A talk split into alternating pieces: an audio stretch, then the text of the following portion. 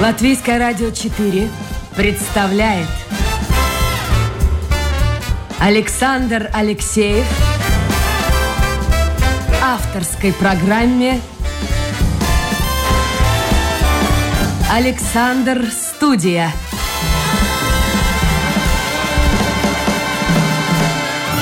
Здравствуйте, друзья. В эфире программа «Александр Студия». Как обычно, в это время с вами автор и ведущий Александр Алексеев. Сегодня у меня в гостях аж пятикратный чемпион Латвии из стран Балтии по автоспорту Янис Вангс. Янис, добрый день. Добрый день, здравствуйте. Куда вы едете? Вы мне сказали, что будете беседовать со мной, сидя в машине. Куда это в такое раннее промозглое утро вы отправляетесь? Не-не, я никуда не еду. Я приехал э, в то место, которое мне надо будет потом уже идти навстречу после нашей передачи. И просто я приехал сюда заранее, чтобы я мог спокойно посидеть в машине, просто в тишине и с вами переговорить.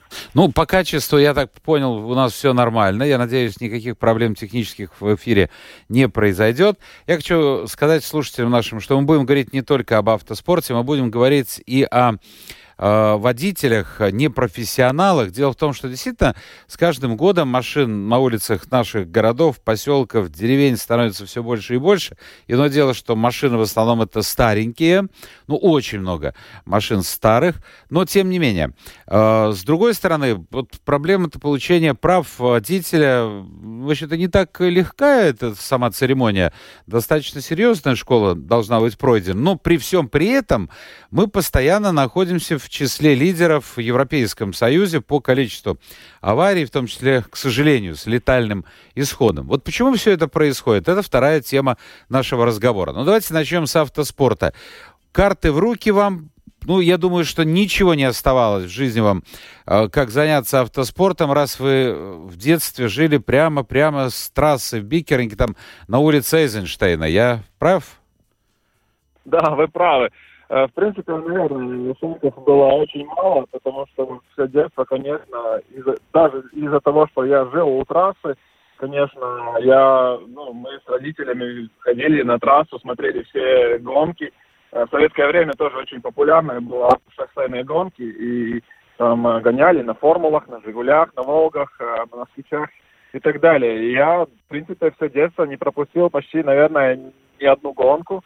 Uh, да, собирал всякие э, наклеечки, что только не собирали, как, как дети. И да, были, были у меня кумиры свои, которые в детстве тоже, которым я там, ну, смотрел, как у них там происходит гоночная карьера и так далее. Так что, ну, наверное, это как-то очень сильно засело. Ну, плюс, конечно, наверное, то, что, мне кажется, ну, в большинстве случаев любому мальчишке нравятся машины, играться с машинками и так далее. И ну да, и это все... А в детстве том, какая у вас, слушайте, а в детстве какая машинка у вас была? Деревянная, Ой, металлическая? У меня была целая коллекция. Я, я коллекционировал и до сих пор понемножку коллекционирую модельки размером 1 на 43. А, и вот была у меня довольно большая коллекция. Собирал как только мог, как мог. А, ну, как-то вот так и с ними игрался, с братом, с младшим братом. А в семье машина была? Ну, настоящая, я имею в виду. Была, да, да, была, была. У, у папы была, ну, как э, первая машина, которую я помню, это был 408 «Москвич». Мне кажется, это была первая машина, за, за руль которой я сел тоже, когда еще до педали не дотягивался, но хотя бы порулить папа давал. Слушайте, а тогда машины были, ну, совершенно другой подход был. Сейчас молодые, к счастью, не знают этого, но тогда машину купить было, ну, очень и очень сложно. Нужно было, во-первых, деньги найти, стоили они немало, а с другой стороны, нужно было в очереди стоять. Не помните, сколько отец стоял в очереди? Как вообще эту машину а знаете, приобрели? Э, Э, мы не покупали ни одну новую машину, то есть в очереди, наверное, не стояли, потому что шансов не было. Это были все бэушные машины, которые как-то по блату или... Ну, вы знаете, как в то время это все происходило. Э, как-то вот папа добрался до этой возможности все-таки купить э, бэушный 408 «Москвич», в который потом поставили мотор из 412 модели, и так и вот ездили, да, и, и делали, и так как папа у меня мастер на все руки, тогда что он только там не сделал, там обогрев э, ну, на задних сиденьях и и что и щеткой могли чистить через интервал, не только как бы, ну, просто как бы, ну, то есть он тоже такой тот, тот еще механик, и ему нравилось все это делать, и было очень интересно мне тоже. Ярнос, я вспоминаю свое детство, у нас рядом с домом были гаражи, и э, были люди, которые э, ну, просто хранили машины, а очень многие старались из... Э, вот я помню, 21-я «Волга» у соседей была. Ну, я уж не знаю, что-то такое американское они пытались соорудить, и крылья приваривали. И, в общем, ну, это было, это, это было вот целыми днями. Как у человека появляется свободное время, он проводил с машиной. А сейчас же все по-другому. Сейчас большинство людей даже вообще не понимает, как эта машина работает. Они знают, как ее завести, как ехать, а все, что там внутри, это, это уже высшая математика. Да, вы знаете, культура меняется, привычки меняются, и, и все остальное тоже. Э, я думаю, что это связано как раз с тем, что вот достать э, эту машину было настолько сложно, что ты оценивал ну, вот это, э, вот эту машину ты просто оценивал намного серьезнее, потому что ты знал, что ее достать очень трудно. А сейчас любой может купить машину, в принципе. И из-за этого, как бы, эта ценность, наверное, самого этого транспортного средства уже не такая в глазах э, человека, у которого оно есть, да. Так что... Ну, Но, с другой ну, стороны, посмотрите, думаю, это... и машины сами стали другими. Потому что раньше мог человек, ну, более-менее разбирающийся в технике, что-то понять, что-то сделать, что-то подправить. Сейчас э, порой говорят, не лезь, не лезь, там все, все только через компьютер. Меняется? Да, есть, да. Это тоже, тоже факт, абсолютно. Э, я с вами абсолютно согласен. В принципе, в наше время, наверное, то, что ты можешь сделать машина, это может быть поменять, э, если у тебя другой комплект колес, поменять зимнюю на летнюю резину, там, долить э, бачок для омывателя и бензин, да. Это Слушайте, правда, да. Я вспоминаю, недавно моя знакомая купила машину, но это первый. была машина, мы приехали на бензоколонку, и потом была такая пауза, она говорит, слушай, а куда вливать бензин? С какой стороны становиться. Да, такое бывает. Но с другой стороны, смотрите, какая крайность. Раньше все хотели иметь машины, кто-то в большей степени, кто-то в меньшей степени. А сегодня политика ну, по крайней мере, в странах Европы такова, чтобы машины как меньше появлялись бы на улицах городов, убрать их, чтобы преимущество было бы на стороне или общественного транспорта, или, скажем, там, велосипедов и других передвигающихся средств. Не получится ли так, что через лет 20 у нас в центре города машин-то и не будет? Ну, вы знаете, э, это может случиться, конечно. Э, это может случиться. Я понимаю, как бы, куда мы идем и почему мы туда идем.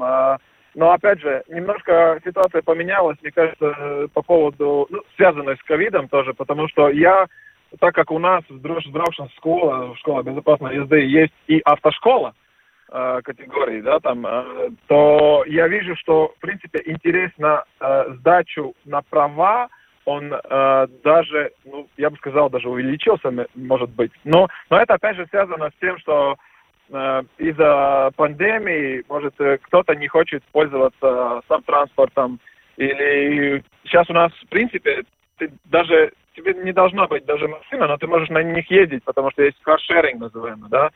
Э, и из-за этого, мне кажется, вот пока я чувствую, что все-таки люди хотят немножко больше Э, сдавать на права. И э, это, мне кажется... Но вопрос, что они будут с этими... Только... Вы уже упомянули каршеринг, действительно, что они будут делать с этими правами?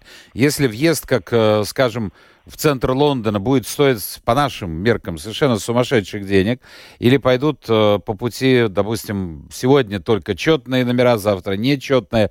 Ну, действительно, ведь центр города Риги, если говорить о Риге, он же формировался в конце 19-го, начале 20-го столетия, когда никаких машин-то почти и не было. Поэтому, ну, какой-то как-то решать-то все это надо. А вот вы чувствуете то, что молодежь действительно отдает предпочтение тому же каршерингу, не покупая машины? Или или это очень медленно процесс идет?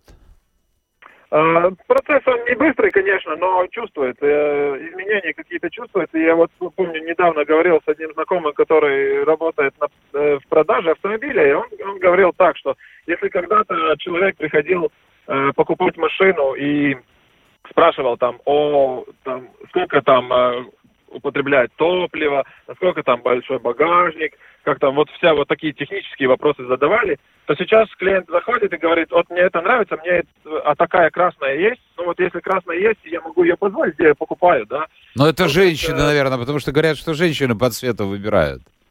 Нет, нет, нет, абсолютно нет, абсолютно нет. Э, просто вот э, интерес к технике, как э, он ну, меняется. Все дигитализируется, мне кажется, больше интереса все-таки к компьютерам и всяким, всяким таким вещам.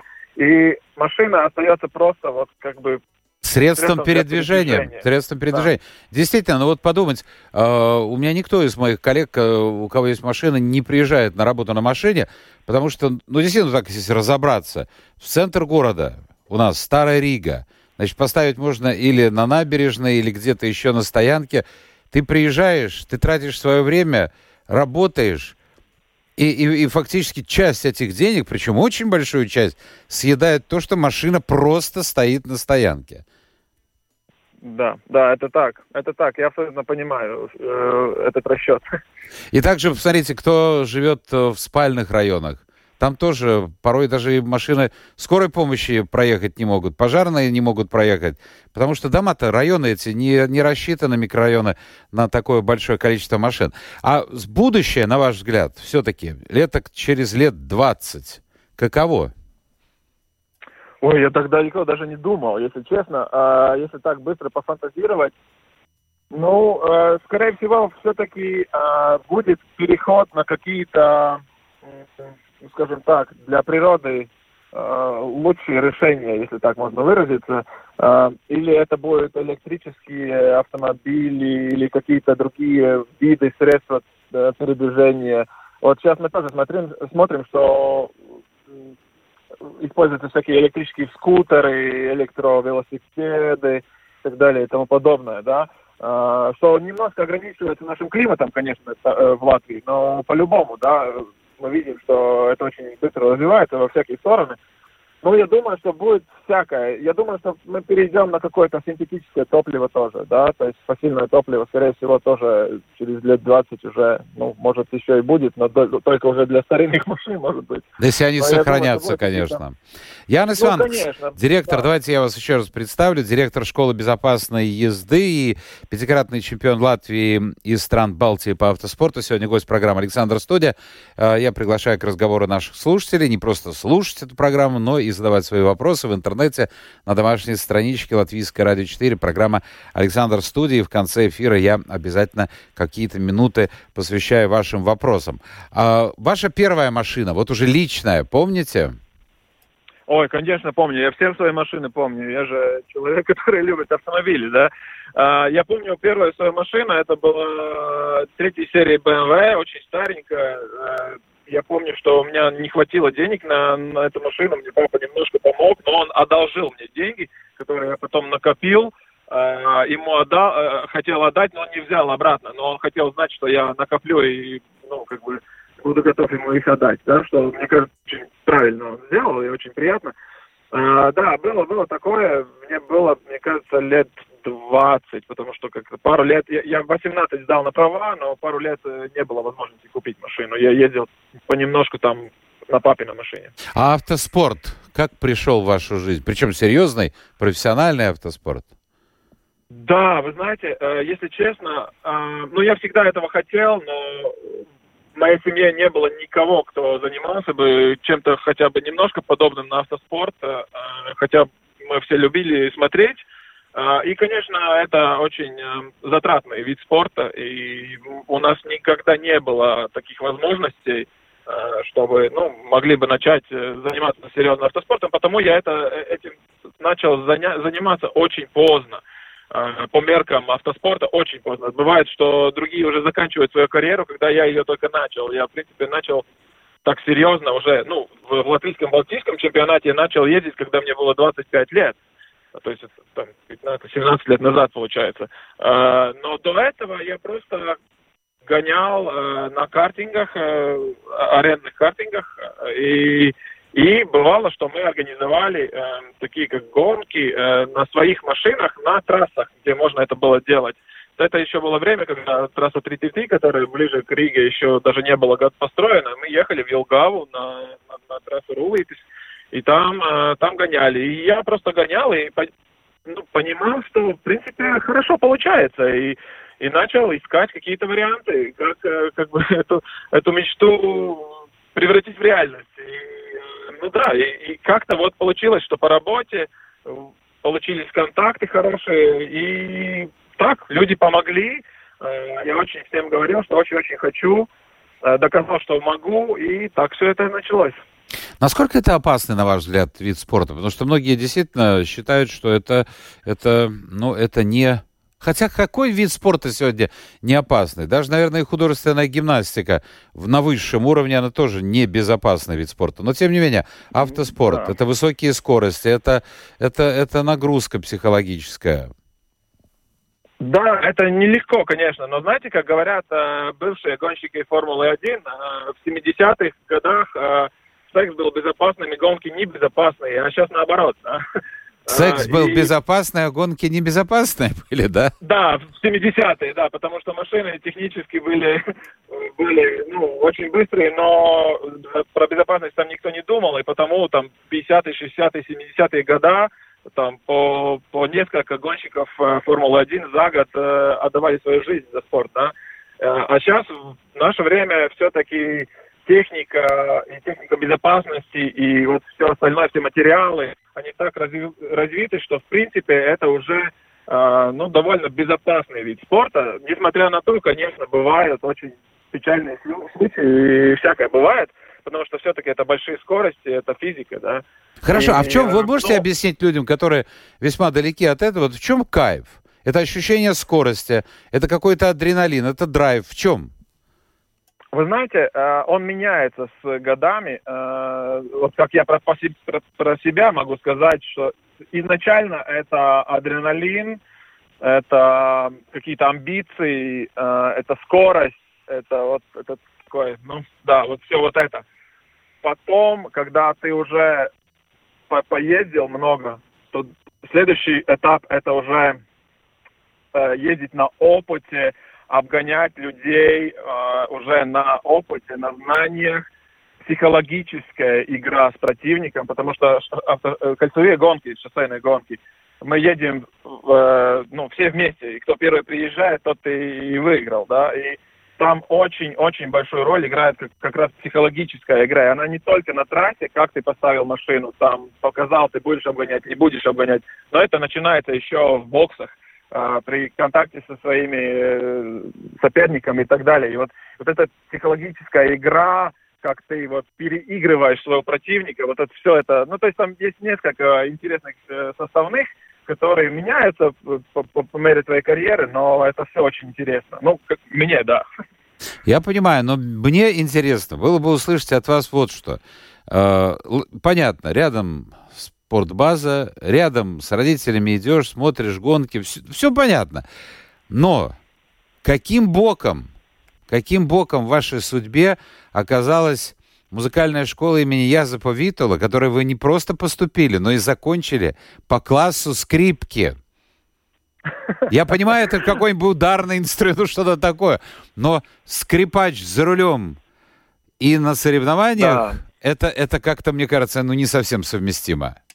Ну, это интересно, конечно. Вы знаете, в принципе, я не согласен, что это несовместимо, потому что э, я тут говорил с одним механиком, который мне сказал одну интересную вещь. Он сказал так, что те люди, которые гонщики, у которых есть э, музыкальный слух, ломают машины меньше. То есть они слышат машину, слышат мотор, слышат коробку передач и все остальное, и как-то вот на слухе ездят и, и ломают машину меньше, да. Но, в принципе, э, музыка — это, наверное... Я, даже странно, что я стал гонщиком, потому что, в принципе, мне надо было стать музыкантом, потому что вся моя семья, вся моя родня, они музыканты, они, и, и большинство из них даже профессиональные музыканты. И моя мама — учительница музыки в школе, э, и руководитель несколько хоров э, и, и так далее. А да? что помешало? Музыка... Что помешало? Вы знаете, э, когда я заканчивал музыкальную школу, меня приглашали на среднюю школу и в консерваторию, говорили, что у меня хорошие возможности, но в то время я понимал, ну, чисто прагматично, я понимал, что этим заработать нельзя. а, я все-таки, у меня были какие-то цели в жизни, и, и я понимал, что просто, ну, невозможно будет музыкой, а, ну, я не буду настолько талантливым и профессиональным, чтобы быть, там, не знаю, в мировом топ, топ, топ-100 хотя бы, да, и из-за этого я понял, что этим просто нельзя было быть заработать, и оставил музыку просто как хорошее хобби. Хорошо. Тогда объясните, э, с э, финансовой стороной связано то, что вы не просто пошли, опять-таки, вот смотрите, музыкальную школу, вы закончили ее, а вы еще и занялись серьезно баскетболом, закончили ВЭФовскую баскетбольную школу, играли в разных лигах. Это попытка как-то заработать, пробиться вот в топ, в топ баскетболистов планеты нашей? Вы знаете, э, нет, немножко по-другому. Принципе, было так. Все детство, раннее детство, потому что баскетболом я занялся тоже немножко позже, чем э, надо было бы, может быть, да. Я был очень занят музыкальной школой, но мои друзья играли в футбол, баскетбол и так далее, когда мне надо было заниматься скрипкой дома. Да. И когда музыкальная школа подходила уже к концу, э, я понял, что мою вот эту энергию, которую я тратил на музыку, мне надо будет все равно куда-то использовать. И я решил, что я хочу заняться спортом и, может, реализовать что-то такое, что до этого нельзя было из-за того, что не было времени. И я начал заниматься баскетболом, мне очень это понравилось, я очень этим увлекся потому пошел э, тренироваться в баскетбольную школу ВЭФ, закончил, ну, нормально, вырос тоже на, на метр девяносто, как бы для баскетбола немного, но нормально, чтобы мог бы мог играть.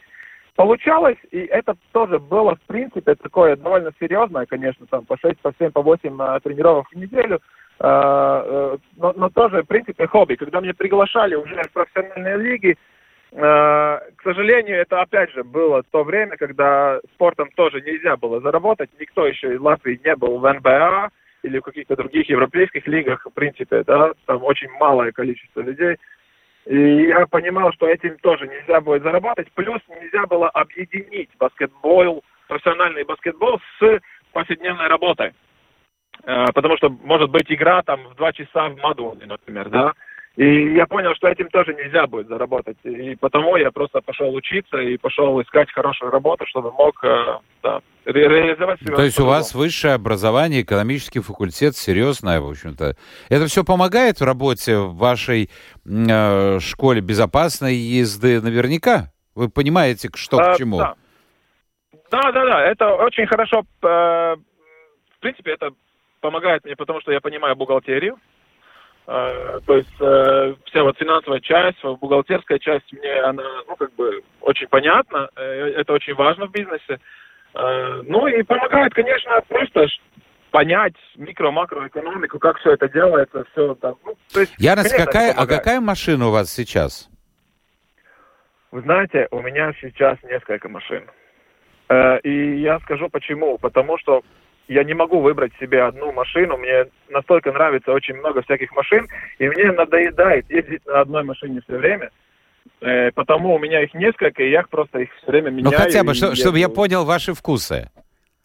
Ладно, э, э, вот самое новое, что у меня вот сейчас есть, в которой я сейчас сижу, я купил э, Toyota Yaris GR. ГАР – это раллийная амалогационная машина с полным приводом, 260 лошадиных сил, э, limited edition, такая интересная э, машина для, ну это чисто, ну такие вот гурманы, гурманы автомобили только знают про такую модель вообще, что она есть. И вот, я сейчас, да, очень доволен этой машиной. Я понял. Я, я иного ответа и не ждал, потому что все-таки в душе спортсмен. Я не спортсмен в душе.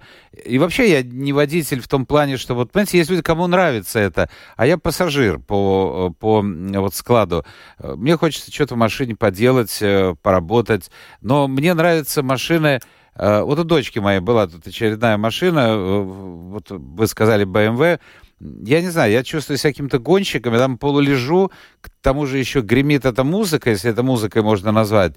Нет, мне нравятся машины, которые, конечно, недоступны мне чисто материально, ну, скажем, э, самые серьезные модели того же Мерседеса, Бентли, Майбах. Вот э, как английская королева или англи... представитель английского двора, когда они, как говорится, входят, не снимая головного убора в машину. Вот чем-то напоминает такси лондонские. Мне, например, такие машины нравятся. Ну ладно. Я вот о чем хотел спросить. А, сейчас у меня, смотрю, вопросы слушателей, но один вопрос я вырву из контекста, чтобы, чтобы собственно говоря, не забыть. А, смысл такой. Раньше это относит наш слушатель Сергей не только к автомобилям, но и вообще ко всей бытовой технике, там холодильники, телевизоры и так далее. Раньше это все было очень качественно, считает он. Это все покупалось на десятилетия. И действительно, очень многие люди сегодня имеют дома холодильники еще советской эпохи, и они работают. И машины точно так же. А, ну, за исключением ГДРовского Трабанта. А вот сейчас все настолько такое вот, э, ну, как скажем, ой, ну, такое вот, вот такое, что 2, 3, 5, 7 лет и все, и надо выбрасывать. То есть несерьезно, не те материалы. Все рассчитано на то, чтобы человека заинтересовать через совсем короткое время, если, конечно, у него есть деньги, пойти и купить новую модель. Вы с этим согласны? Я, я согласен, да, это бизнес. Э, и понятно, почему так делается, хотя я не согласен с тем, что так надо было бы. Это бизнес, так он у нас построен, и так как у нас очень много а, производств всяких, то, конечно, да. То есть они уже закладывают, сказал, даже... закладывают, скажем так, срок годности, который на порядок ниже, чем то, что было раньше. То есть они нас дурят. Или дурят? Дурят. Дурят. Это, это бизнес, да. Обманывают. А как бороться с этим? А как бороться с этим? Я думаю, что самое, ну, скажем так, в автомобильном э, мире, мне кажется, самая приятная, хорошая борьба – это использовать старые, старенькие машины и поддерживать их в идеальном Но это же огромных состоянии. денег стоит. Послушайте, это же огромных денег стоит. Я знаю, у меня есть парочка, и я, я, я, я это понимаю, но кайф э, э езды в хороший солнечный день на старой, но в идеальном состоянии машины, это что-то совсем вообще другое. И, ну, ну это, это очень приятно. И также вот поддерживая э, бэушные машины в очень хорошем состоянии, и, их используя, мы немножко как бы и против, противимся этому движению. Ага. Я сразу вспомнил музей, мотор-музей, я там недавно был, и мне очень понравилась машина, если говорить о старых машинах, э, я не помню, что за модель, э, Rolls-Royce, мне кажется, на которой ездил Карлис Улманис, тот наш Улманис, первый. Да, Если да. помню, ну вот эта машина, вот, вот ты понимаешь, ты садишься, и ты, ты чувствуешь, что это машина. А, итак, вы учите, и не просто учите а, людей водить машину, но и учите безопасной езде. Объясните, пожалуйста, а почему такое творится? Больше стало водителей, больше стало машин. Почему мы все время, но ведь такие же тенденции, они же везде в Европе. А, а почему у нас так много ТТП и в том числе с летальным исходом? Да, вы знаете, это вот э, профессиональная часть моей, моей работы, и э, мне очень, очень, тоже очень печально эта статистика, и тут, наверное, очень много составных. Э, это я не могу назвать одно, одну вещь, почему так. Если было бы так, то это было бы легко решаемо. Тут, тут совокупность всяких вещей. Э, ну, во-первых, это, наверное, отношение к автовождению как такому. Э, если в скандинавских странах подготовка автоводителей в принципе идет так же серьезно, как получение сертификата на ношение э, оружия, да, то есть, ну, там, пистолета или что-то такого. То есть изначально людям говорят, э, ну, их даже, ну, не то, что ну, страх в них э, вводят, но говорят, что вы потенциальные, в принципе, убийцы, Э, потому подходите, пожалуйста, к автовождению серьезно. Потому что э, это машина, которая весит как минимум тонну, и вы можете очень серьезно покалечить кого-то. Потому, пожалуйста, вот э, и, и там показывают всякие страшные аварии, и происшествия и так далее. И вот через такую призму их обучают. И они, наверное, тогда больше понимают этого, да. У нас просто учат, чтобы сдали на экзамен, э, там прошел ТСД экзамен, ну и хорошо и есть, да.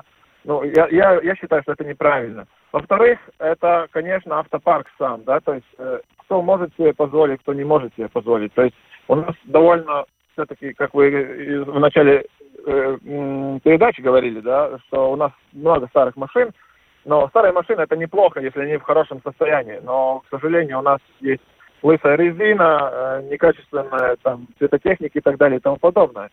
Э, третье это инфраструктура, конечно, качество дорог, э, качество знаков.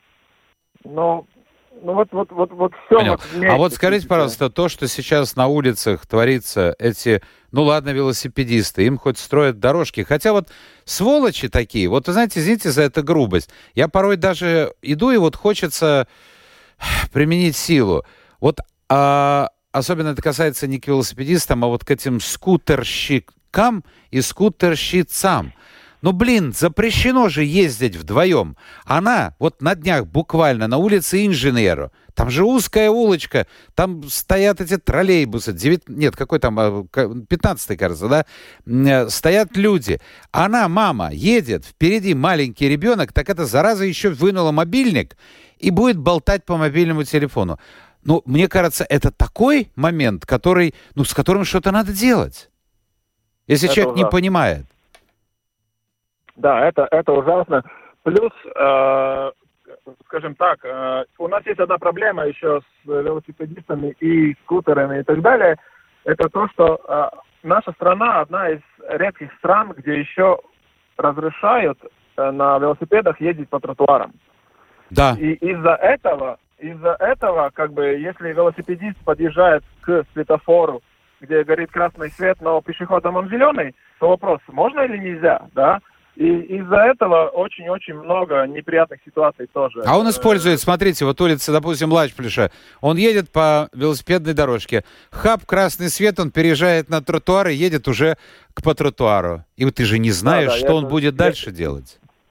Ну вот это и есть эта проблема. Если у нас была бы нормальная инфраструктура велосипедов и э, не разрешали бы ездить по, по тротуарам, э, я, я, конечно, не эксперт чисто вот организации э, дорожного движения, да, это у нас другие инстанции этим занимаются, но в принципе э, просто нету таких конкретных рамков, э, где как можно, как можно использовать велосипеды и как нет. И сейчас, в принципе, в большинстве случаев Просто да, вот э, я еду, если я еду по езжей части как автомобиль, то и, и загорается красный, да, я перехожу на, на тротуар и еду с пешеходами. Вместе, ну да. вот видите как, вы, вот все... а на машине же вы так не будете ездить? Слушайте, у нас время-то бежит, бежит, бежит, а я хотел еще очень много вопросов задать.